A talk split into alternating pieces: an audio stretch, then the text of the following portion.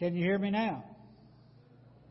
We got any house sound there? Uh, we're working on it. I can hear it fine up here.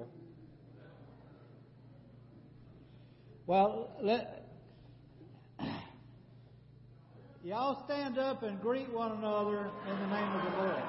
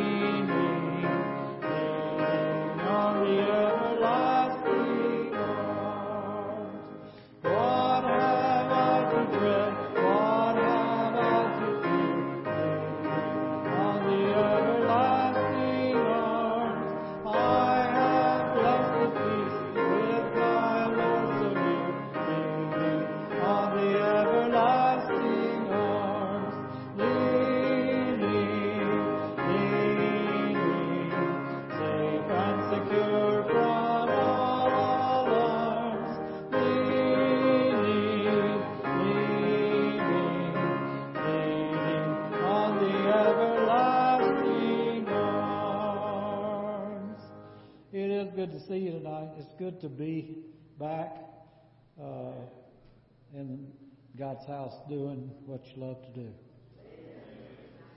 So, uh, thank uh, thank Greg for uh, uh, doing that the last few weeks, and I just uh, I know that I'm not the only one here that can do this. So thank you for persevering with me. My knee is doing well and continues to improve. So we're going to be fine. We're going to sing hymn number 340. He hideth my soul in the cleft of the rock.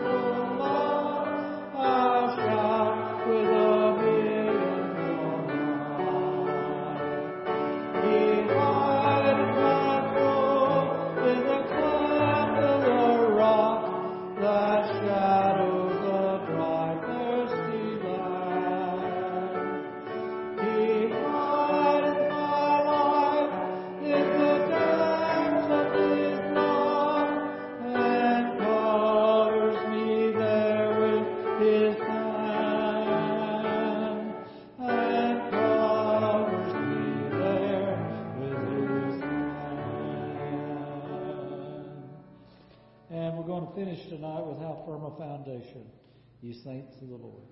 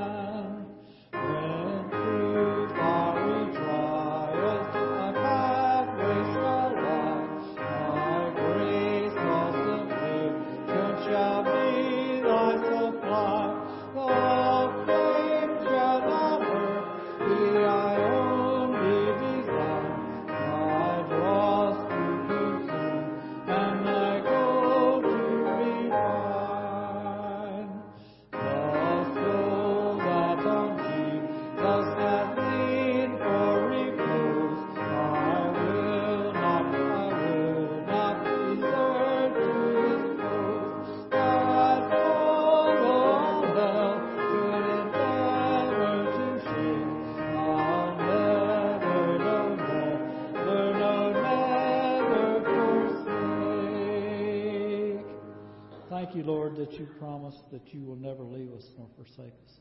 Thank you, Lord, that you blessed us and you walk with us moment by moment and breath by breath. God, I just thank you for this time together tonight. I thank you for each one that's here. I pray, Lord, your blessing on us as we worship. I pray, God, that you be with Pastor Scott and that you would uh, give him the words, Lord, that we need to hear. Help him, Lord, and, and just guide him and direct him in all that he says and does. And just hide him uh, behind the cross, Lord, that we might see Jesus. And I pray in Jesus' name. Amen.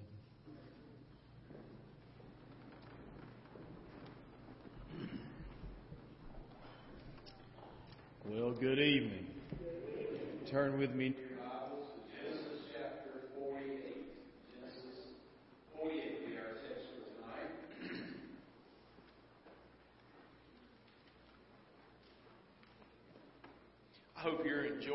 reading through the, the Word of God and uh, doing this together and then coming back and being able to talk about it and delve into it some more and uh, several opportunities during a week to study God's Word together as a church.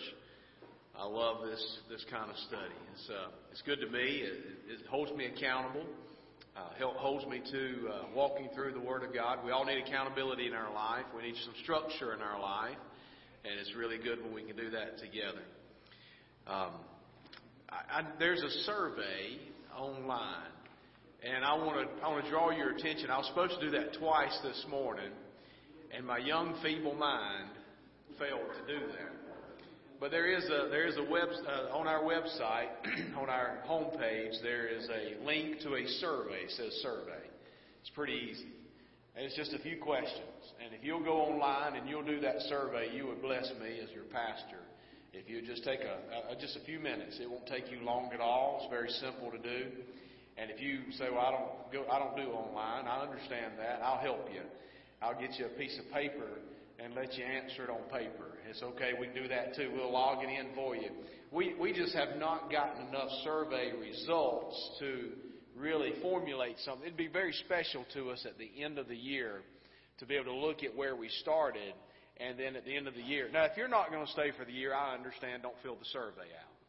But if you're planning on staying around till Jesus comes back or, or something along those lines, I'd appreciate if you'd fill that survey out. And I'll do a better job next week putting that out. In fact, I'm going to get Mike to put it on Watchman for those of you who have Watchman, a link so you can go do it. But I'd like to get that survey filled out. It'd give us some real good information. And it's just, it's anonymous. It's just a simple survey. I'd even say to our TV viewers, they could go and do it as well. Just finds out, kind of gauges a little bit about, are you going to do this? What's, what's your uh, rhythm to doing this? And, and how, how have you read the Bible? And what do you, what do you think you know? And it's just, it's just a very simple little couple questions, and, and it's not going to be complex at all. You won't be threatened, I promise you. So it'll be very, very easy to do. Genesis chapter 48, we wind up Genesis, and we did this last week when we read, and I just, I really love the story of Joseph. I, I love how uh, a man was just uh, set aside by his, by his brothers and, and thought very little of, uh, went to the pits of life, experienced the, the great, uh, I mean, just hard times of life. He, he, he I don't know of a man uh, other than Job that had it rougher uh, for, for this extent of time. He, he really had a, a difficult time in his life, but he kept his eyes focused on Jesus. Uh, that meant so much to me this morning and so much to me this week as I read and studied that he had truth, that God gave him a truth, and he held on to that truth. And when God gives us truth, we can hold on to that truth, and it'll carry us through. It's when we forget that truth, we let that truth distance itself from us, that we begin to lose the foundation, lose our moorings, and we, we begin to drift from where God's called us. And I, nobody wants to be found drifting. We want to be found right in the center of God's will. So I, I love Joseph and what he reminds me of as I read his life story, see his faithfulness, his consistency, his spiritual direction, and understand his life. We come to the end of Joseph, uh, the story of, of, in Genesis, and we see where where Jacob, Israel, is is is fixing to die. And, and in chapter 48, we see where he brings his sons. Joseph brings his sons, two sons, to Jacob. And, and I want to read that and walk through a little bit of that tonight. And I, I don't, I don't know if you, if you didn't do it this week, if you missed it, I, I'd, I'd love for you to go back and read the blessing of Israel, how Jacob blessed his sons, and, and read each one of them. It tells so much about the character of that son and, and the future of that son. So I'd love for you to just, just, it's good just to think through and then look at the tribes of Israel into the future. So we see in chapter 48, if you would join me uh, by standing and let's read God's Word together uh, chapter 48. Let's begin in verse 1. now it came about after these things that Joseph was told, Behold, your father is sick. So he took his two sons, Manasseh and Ephraim, with him. When it was told to Jacob, Behold, your son Joseph has come to you, Israel collected his strength and sat up in the bed. Then Jacob said to Joseph, God Almighty appeared to me at Luz, at, in the land of Canaan, and blessed me. And he said to me, Behold, I will make you fruitful and numerous, and I will make you a company of peoples, and I will give you this land to your descendants after you for an everlasting possession.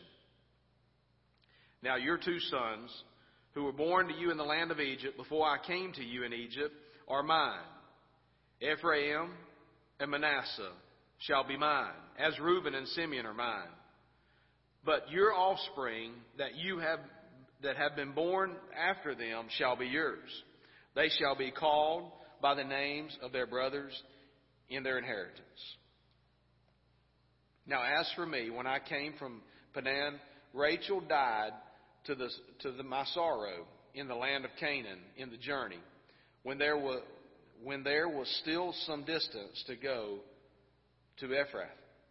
And I buried her there on the way to Ephrath, that is Bethlehem. When Israel saw Joseph's sons, he said? Who are these? Joseph said to his father, They are my sons, whom God has given me here.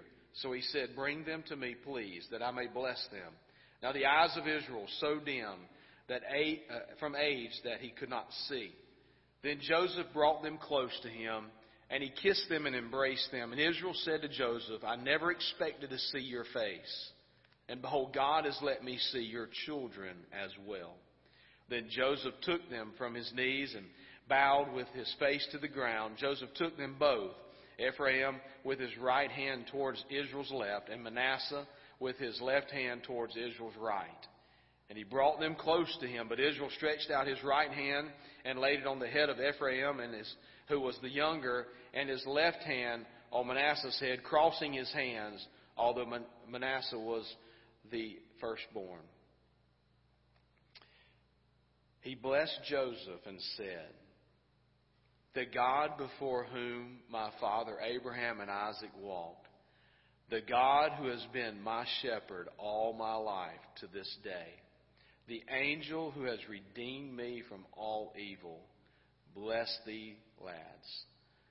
And may my name live on in them, and the names of my father Abraham and Isaac, and may they grow into a multitude in the midst of the earth. Father, we thank you for your word. Lord, thank you for how it speaks to our hearts. Lord, as we delve into your word tonight and, and search through these texts to speak into our lives. God, I pray that you will do just that, Lord. Minister to us, speak to us, and guide us by your word. Knowing, Father, that when we turn our ears and our hearts to your word, you do a work in our life. So, Father, we, we surrender our life before you tonight and ask you, God, to work as only you can through your text into our lives. Lord, thank you again for appointing another time that we can come together. I, I pray, Father, for your anointing to preach your word. In Jesus' name, amen. There's a couple things I want to share with you about this text. First of all, it's a pretty good build up. We see that, that Joseph uh, was coming to his father. His father was nearing death.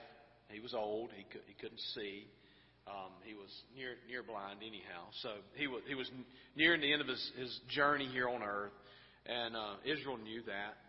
But he he mustered up some strength when he heard Joseph was coming. He, you know, how, how many years had he lived with uh, experiencing the fact that Joseph was dead? At least as far as he knew, he he was experiencing the grief of losing a son. And, and then he, he was able to see him in Egypt. And I can't imagine the joy that came when he was like, oh my, you've been alive this whole time. And, and the, the catch up moment and, and the time they spent together. And, then the fact that he got to see his sons. I, I never thought I'd see your face, much less now I get to see, by the blessing of God, your sons. So he, he brings um, Manasseh and Ephraim in before him. And, and notice the word order, Manasseh and then Ephraim, when he's talked about in Scripture, they always call out the oldest first. So Manasseh is the oldest, but then when we see Jacob, Israel, talk about the two sons, he puts Ephraim first and then Manasseh. So we see there's a, there's a change in the order, and, and we see that the younger is elevated over the older. And we also see something here really, really unique. Jacob looks upon the two sons of Joseph, and he, he holds them so high. He holds them above the sons, two of his own sons. He says, you know, these sons will be in my inheritance. They'll be mine. They're, they're my sons. The sons you have after can be yours, but these are my sons. And he counts them in his own as his own, as his sons. And to Joseph, he, Joseph gets a, a greater blessing in the inheritance, and, and Ephraim and Manasseh are, are called out and blessed by Jacob. The, the blessing means something. We saw that when, when Isaac blessed Esau or, or blessed Jacob instead of Esau, Jacob being the younger, and, and Esau uh, lost his blessing from his father. And we see that. But we know that, that God had told uh, Rebekah that I will show you in time, but there's two nations at war inside of your womb. The younger will be served by the older. And that was out of order from the cultural experience. But God had set aside Jacob. God had set aside these boys of, J, uh, of Joseph to be, uh, to be men of integrity, men who would lead, men who, who God would use in times to come. So we see they're, they're both brought before, um, before Jacob, and, and, and oh, you got to give it to Joseph now. He's doing his best. Uh, his dad's already called out the names in reverse order, and he's like, well, he's just getting old, you know. He, he's got it mixed up. But Manasseh and Ephraim. So he, he takes them in the, the hand of himself and positions them accordingly so that when you would just think that Jacob would just go, boom, you know, two heads, I got them. and he would bless. He couldn't see. His eyesight was strained because of his age. But he knew enough by the direction of God to go boom and, and reach across. And, and when Joseph saw it, he said, No, no, no, no, Dad, you've got this all wrong. No, I've got it all right. God, God has made the selection. God was doing the work. And uh, Jacob, being a man of God, Israel knew to follow the lead of God. And, and it's just evident to see how God works through his life. So we see these things occurring, and, and we see the blessing coming. And I, I want to, I just want to focus our time tonight, what time we have, on, on this verse 15, verse 16, being the key of our, our time together. The blessing is being pronounced. He says in verse 15, He blessed Joseph and said, The God before whom my fathers, Abraham and Isaac, walked. I want you to see the spiritual heritage that that uh, Jacob had and, and that he passed on in this blessing. There's a, there's a spiritual heritage here where uh, here we see Jacob recognizes that there was some value in the way his father and his grandfather walked. He, fruit doesn't fall far from the tree. The sins of the father follow for generations, but so do the blessings. So do the, those that are surrendered and the, the blessing of a, being in the household of a man and a woman who are, are falling hard after God, you can see it come through their children. And we see here that Jacob, Israel, is, is, is recognizing that he, he's, he's blessed because the God before whom he's calling on God. He doesn't say, he could have just said, bless, uh, he, he blessed Joseph and said, um, if you read the, God bless these lads. That'd be the, the first part of verse 15 and the last part of verse 16. He could have said, God, bless these lads, and then gone into the blessing. But he lays some foundational work that I don't want us to miss as, as we're learning more about God and learning more about serving God and, and living for God. He says, God, the God before whom my fathers, Abraham and Isaac walked. And, and we see that Abraham lived a life that was, he wasn't a perfect man. Neither was Isaac, neither was Jacob, neither was Joseph. I mean, you name any man in the Bible other than Jesus, and you'll find imperfections in their life. So we see the imperfections of them, but we also see that when we look at their life, we look at the, the direction of their life, the, the movement of their life, we see that these men were very focused on living for the Lord. And we see fruit of that. We see where they, they set aside culture, they set aside the influence of the world around them, and they took on the personal relationship with God. And, and they walked faithfully to God. And every single person has a choice to make in our life whether we're going to allow the influence of a personal God in our life or whether we're going to allow the world to influence us. It's, it's simply our choice. So we see here that he says, The God before whom my fathers, Abraham and Isaac, walked. They walked with God. These men walked with God. I, I want to say something here. In, in your life and my life, we're either walking with God or we're walking away from God.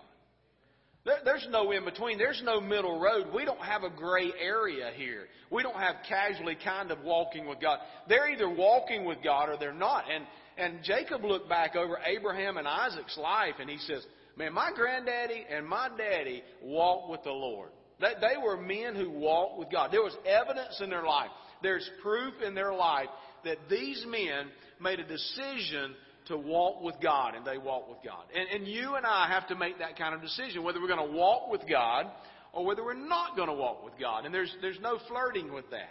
I, I'm either, when, when I'm walking down the street, I'm either walking with my wife or I'm not walking with my wife. I mean, there's no, there's no, well, maybe he's walking with his wife. No, it's very obvious. If I'm walking with my wife, I've got her hand in mine, or we're shoulder to shoulder. We're talking. We're in a we're in a conversation. We're we're going in the same direction. We've got the, the same ideals. We got the same focus. We're we're together, and and that's the way it is in our relationship with God. Either we're walking with God, or we're walking away from God. And I want you to walk with God. God wants you to walk with Him. It's, it's not just the shepherd in me, the pastor in me wants to see people walk with God. It's that God wants you to walk with Him. And I know there's fruitful benefit from walking with God.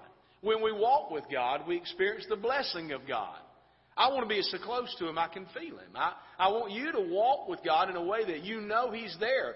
And, and, in relationship, you can count on Him and, and you're walking with Him. So we see that Abraham and, and Isaac and, and Jacob too walked with God. You know, when Isaac, when Abraham carried Isaac on the mountain, chapter 22 of Genesis, oh, you know, you know that Abraham was walking with God. Any, uh, any other situation, any, any person not walking with God would not have carried a, a three day journey, carried the wood, split the wood, laid it on his son's back, climbed the mountain, and built an altar unless you're walking with God.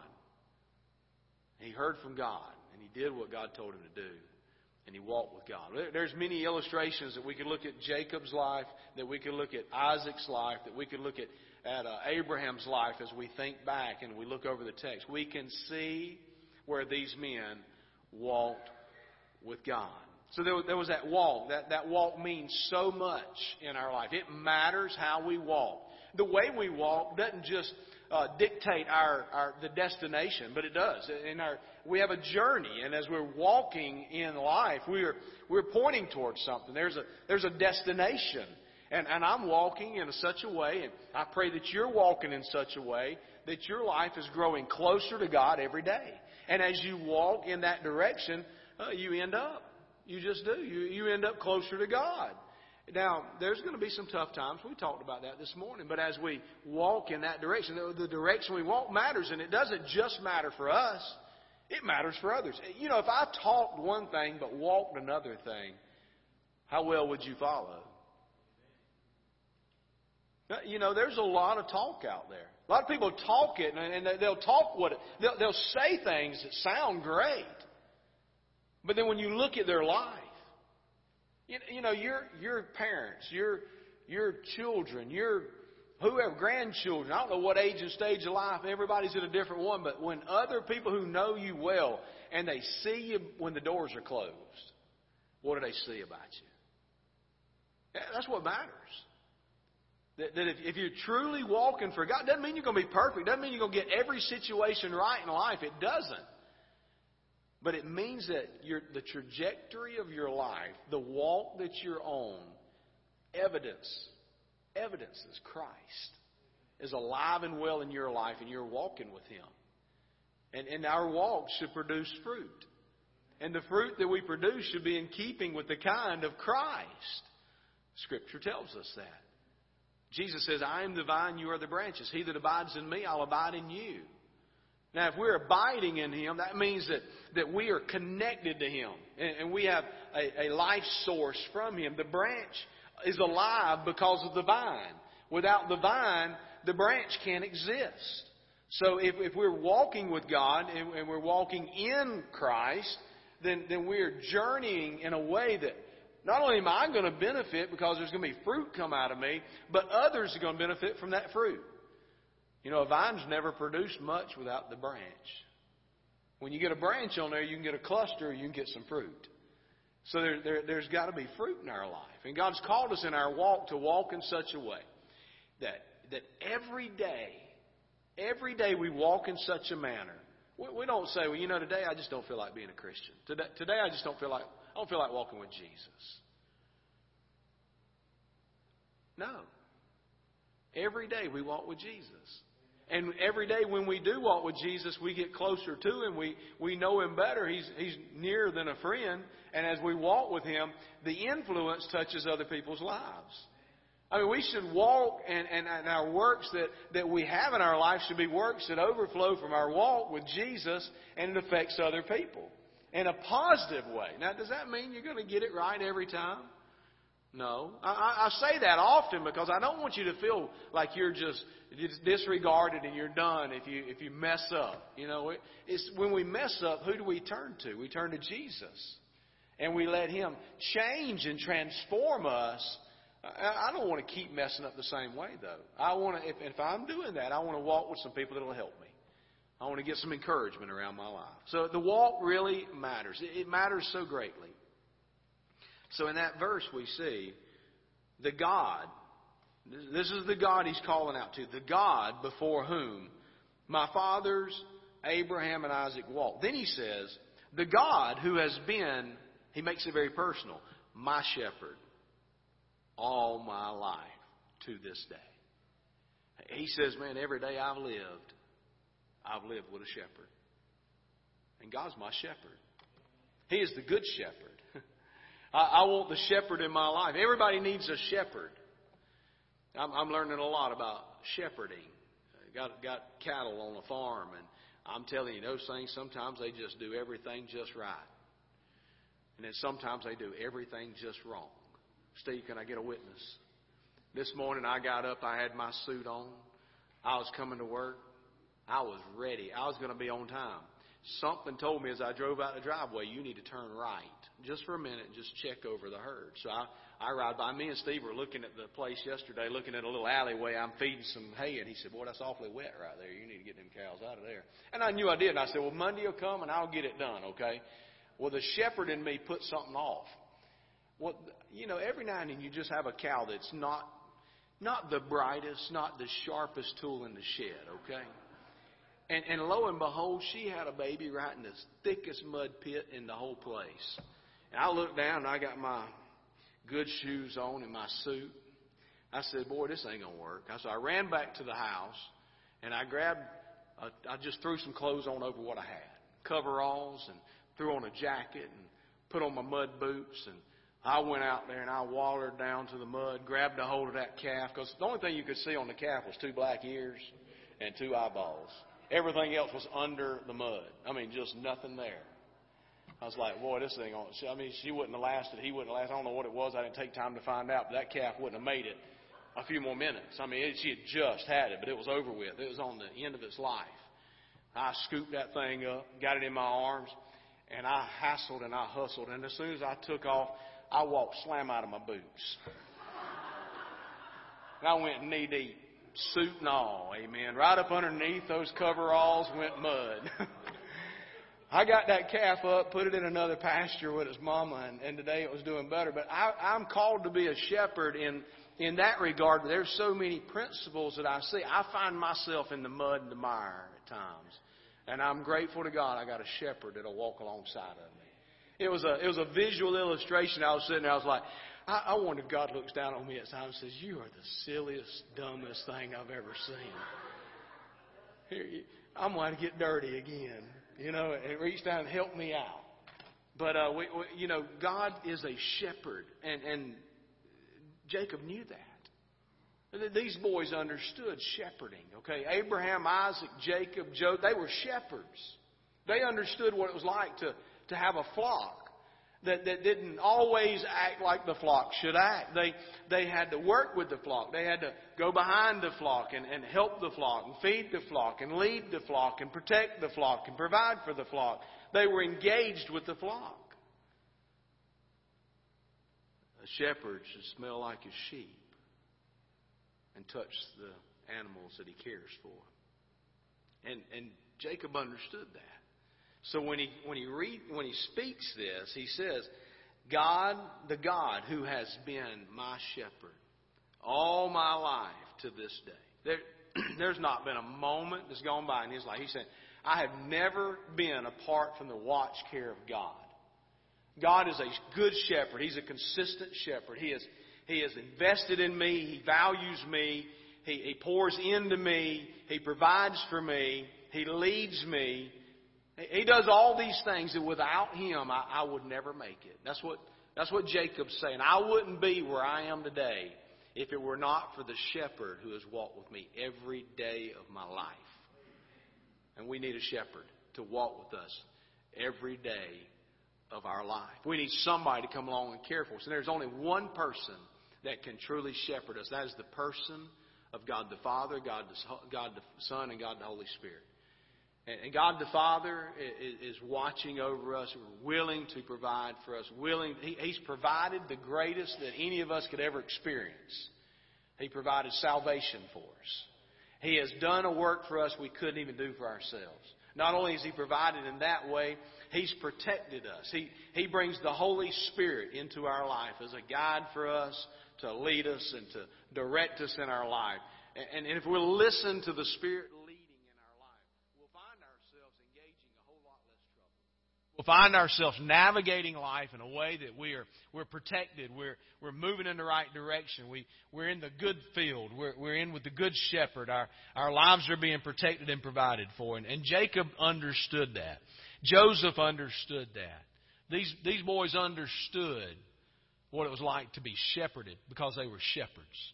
That when when uh, Joseph brought his whole family and Israel came down, he told him, he said, Tell, tell Pharaoh that, that you're shepherds, and they'll give you the best of the land. And he wound up in Goshen, the best of the land, the best place there could ever be. He landed and was provided for.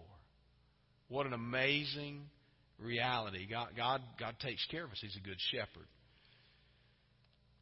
I, I want to ask you a question here.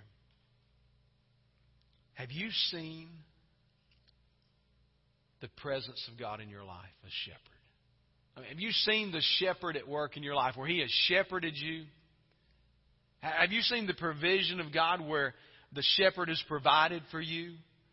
And Jacob understood. He said, "Man, God is a God of provision. God is a God of protection. God has has, has taken care of me. He's provided for me, and and He'll do the same thing for these boys. He He wanted Manasseh and Ephraim to have that that understanding that this is the God that I'm calling. I'm not calling on a on an empty God, a false God of this world. I'm calling on a God who will presently walk with you, who my fathers walked with and journeyed with, and, and this is the God that will make a difference in your life. He'll never let you go and be destroyed. He'll always filter everything through his hands. He's a great provider and he's a great protector. So we see that in him. I just I have to ask myself to to sit back and think of the times. You know, when when when was the most recent time in my life that I know God was providing for me? And just dwell on that for a few minutes and, and, and write that down and, and, and journal about that. God, God, I, I see where you did these things. This is what I've seen you do. This is where I've seen you provide for me. You, you've been such a provider in my life. God, I see where you protected me. I, I see where that was that hedge. My wife and I, we pray together every night before we go to bed. I pray with my kids most every night. I, I pray with Sam and Laura Grace. Uh, Taylor, she's she's grown now. Sometimes she doesn't get home before I go to bed, so I don't pray for her night. I mean, I pray for her, but not with her. I'm praying. We're a little farther apart, but I'm praying for her. But one of the things that we prayed for our kids, and one of the things that Chris and I pray together, is for a hedge of protection. I ask God to protect us, to place His hedge around the house, put His hedge around my life. I would rather have the Father's protection than anything else that I can think of. I want the protection of God. I, I don't. I don't want to. Because if I don't have the protection, I'm liable to walk off a cliff. Okay, I'm liable to go into a danger zone. But if I've got the hedge of protection around me, then I've got God nestling me in and leading me. That's exactly what I want. I want I want to be right there in, in God's spot where He's so close that He's He's got a hedge around me. He's protecting me. You know, I, I traveled for years back and forth to seminary, and you may not understand this. I, I don't know. It's a, in, in South Georgia, there there were a lot of animals on the roads at night. I can remember traveling to my grandmother's from where we lived on the eastern side of the state all the way across to the western side of the state. We would travel about three hours. And in that journey, I can remember most of the time my dad would have to work and we would leave after work. So it would be a later arrival at my grandparents' house. And in that journey, I can remember many times, especially through certain areas, I would be very very attuned to what was going on outside the vehicle because I like to see deer. So I would count how many I could see going over there. And I remember counting deer, 40s, 50s, going just deer after deer after deer. And, and especially in certain, you get in, I'm, I'm telling you, you don't see this much around here. I don't. But you'd get on some of those long, straight roads, which we don't have straight roads here. But you get on long, straight roads.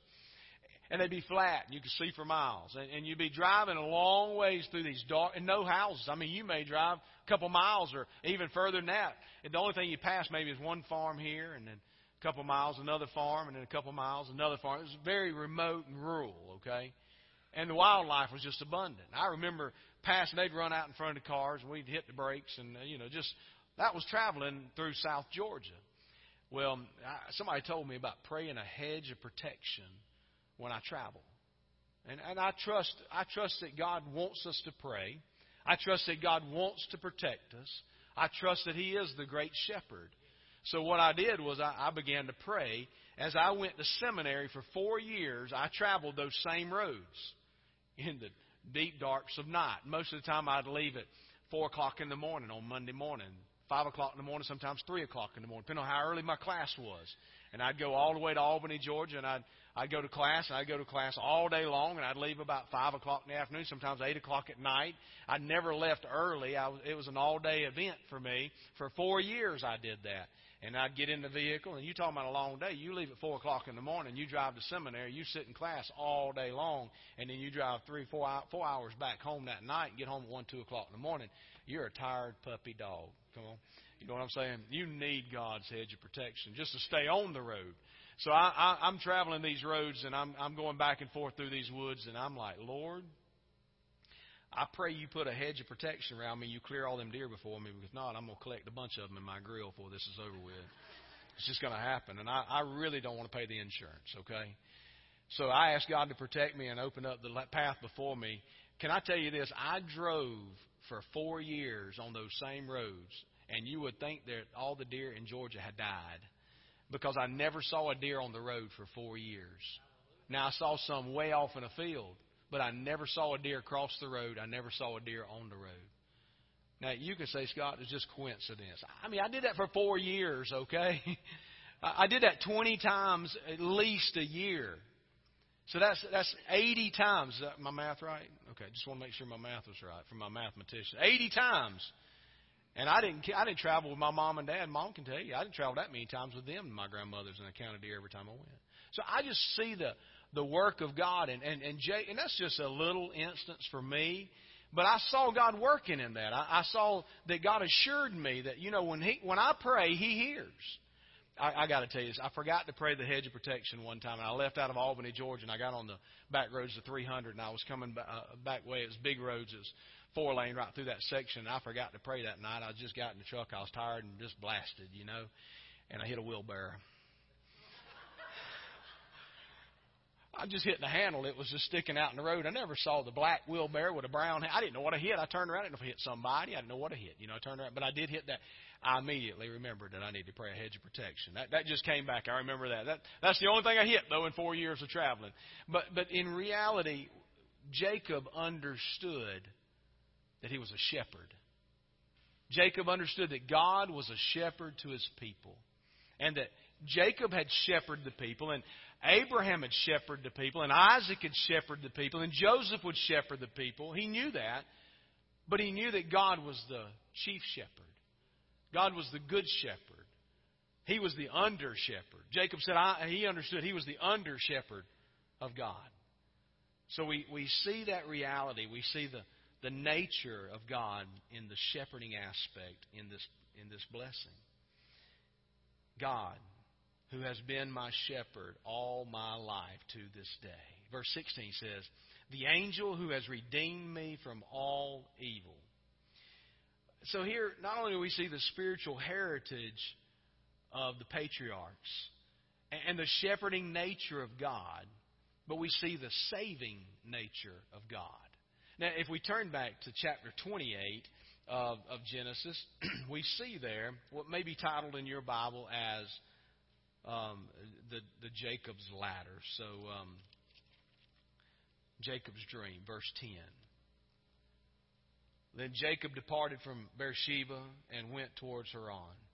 And he came to a certain place and spent the night there because the sun had set. And he took one of the stones of the place and put it under his head and lay down in that place. Them boys were a lot better than us. I mean, come on. they were stronger than me and you. None of us are going to sleep on a rock. These boys didn't have much in life. He had a dream, and behold, a ladder was set on the earth with its top reaching to heaven. And behold, the angels of God were ascending and descending on it. And behold, the Lord stood above it and said, I am the Lord, the God of your father Abraham, and the God of Isaac. The land on which you lie, I will give it to you and to your descendants. Your descendants will also be like the dust of the earth, and you will spread out to the west and to the east and to the north and to the south. And in you and in your descendants shall all the families of the earth be blessed. Behold, I am with you, and I will keep you wherever you go, and will bring you back to this land, for I will not leave you until I have done what I have promised you. Then Jacob awoke from his sleep and said, Surely the Lord is in this place, and I did not know it. For he was afraid and said, How awesome is this place! This is none other than the house of God, and this is the gate of heaven. Jacob recognized God's presence. Jacob understood the, the saving nature of God. Jacob understood later in life that, you know what, I was walking in, in, on my own journey, and, excuse me, I was walking on my own journey, and I recognized in that moment through the angels of God descending and God speaking that covenant promise that He had spoken before. He reiterated that covenant, passed it to me.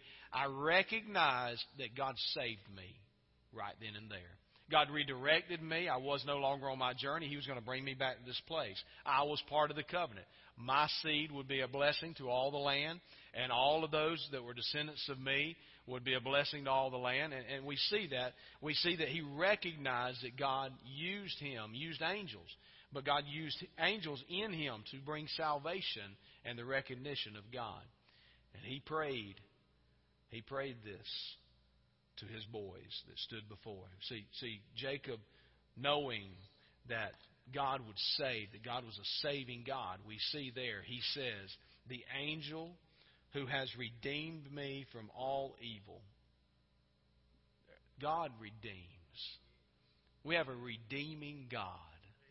And the, the angels were used in that, that dream of Jacob to come to a recognition that, that he was called by God, that there was a, a blessing of God on his life, that, that there was a, a reality that he must pay attention to because this covenant promise was being passed to him.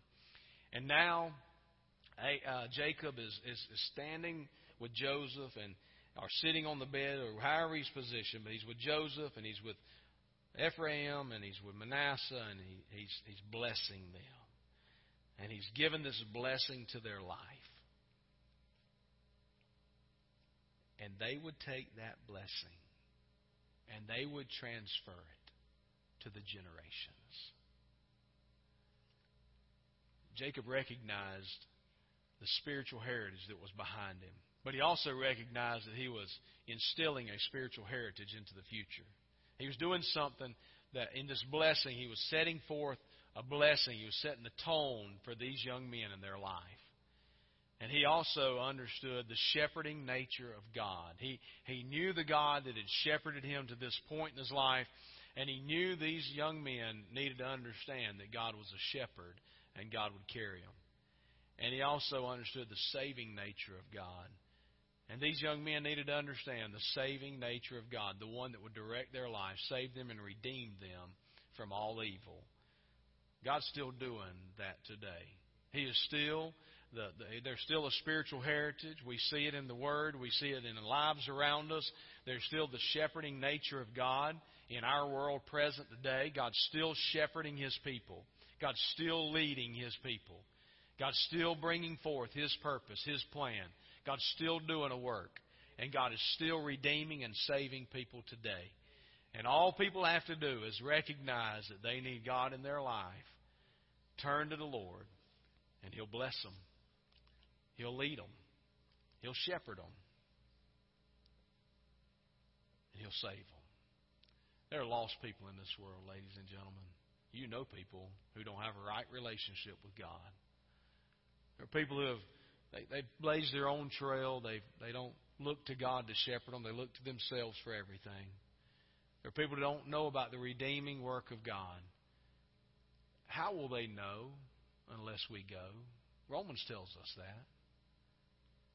And we may, because it says, How beautiful are the feet of the one who proclaims the gospel, it says, How beautiful are the feet of the preacher. We, we may think the preacher is supposed to do that. But all of us are called to be ministers of the gospel.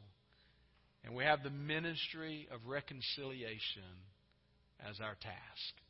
Reconciling those that don't know God to the God who, who wants to redeem them. It's our call it's our call to carry forth the gospel. Jesus didn't say when he said, "Go therefore." He didn't say that. Oh, oh, just for the just for the elite, just for the preachers. I want you to hear this. He didn't say, "Listen up, preachers." He said that to the people. Go therefore and make disciples of all the nations, baptizing them in the name of the Father, the Son, and the Holy Spirit, teaching them to observe all that I've commanded you. And lo, I'm with you even to the end of the age. Where do we go? To Jerusalem, Judea, Samaria, and the uttermost parts of the world. You're called to carry the message. Been tasked with an amazing responsibility. If you don't know, if you don't have a spiritual heritage, if you're not walking with Jesus, and you've never experienced the shepherding nature of Christ, and you've never experienced redemption in God, chances are you'll never share a thing. But if you've experienced the salvation and redemption of God. And you've experienced the, the nurturing and shepherding of God in your own life. Why wouldn't you tell somebody about that? Jacob used that as the foundation of his blessing on two boys that would carry forth and do great things. Let's pray. Father, we thank you for your love. Thank you for the blessing of your word, being able to read it and walk through it tonight. Lord, you, you are a redeeming God. And Lord, it may be that everybody in this room tonight has been redeemed by you and knows you. God, we all know people that don't. You're a shepherding God. You're kind and compassionate and caring and loving. Your character has proven itself over and over. Lord, help us to walk in such a way, just like Abraham, Isaac, Jacob, Joseph, they walked with you. Help us to walk with you in the knowledge of these things in such a way that it impacts those that are around us in a real way. Lord, as we walk out of here tonight, let us walk for you this week.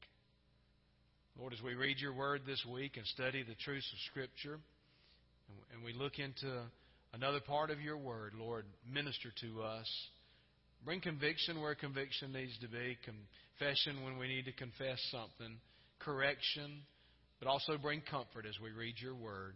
Lead us to understand more about you as we study diligently this week. In Jesus' name we pray. All God's people said, Amen. God bless you. I hope you have an awesome night and a great week, and we'll uh, we'll be back together Wednesday night in various rooms and studies, and you're welcome. If you don't come on Wednesday night, let me invite you to come back and join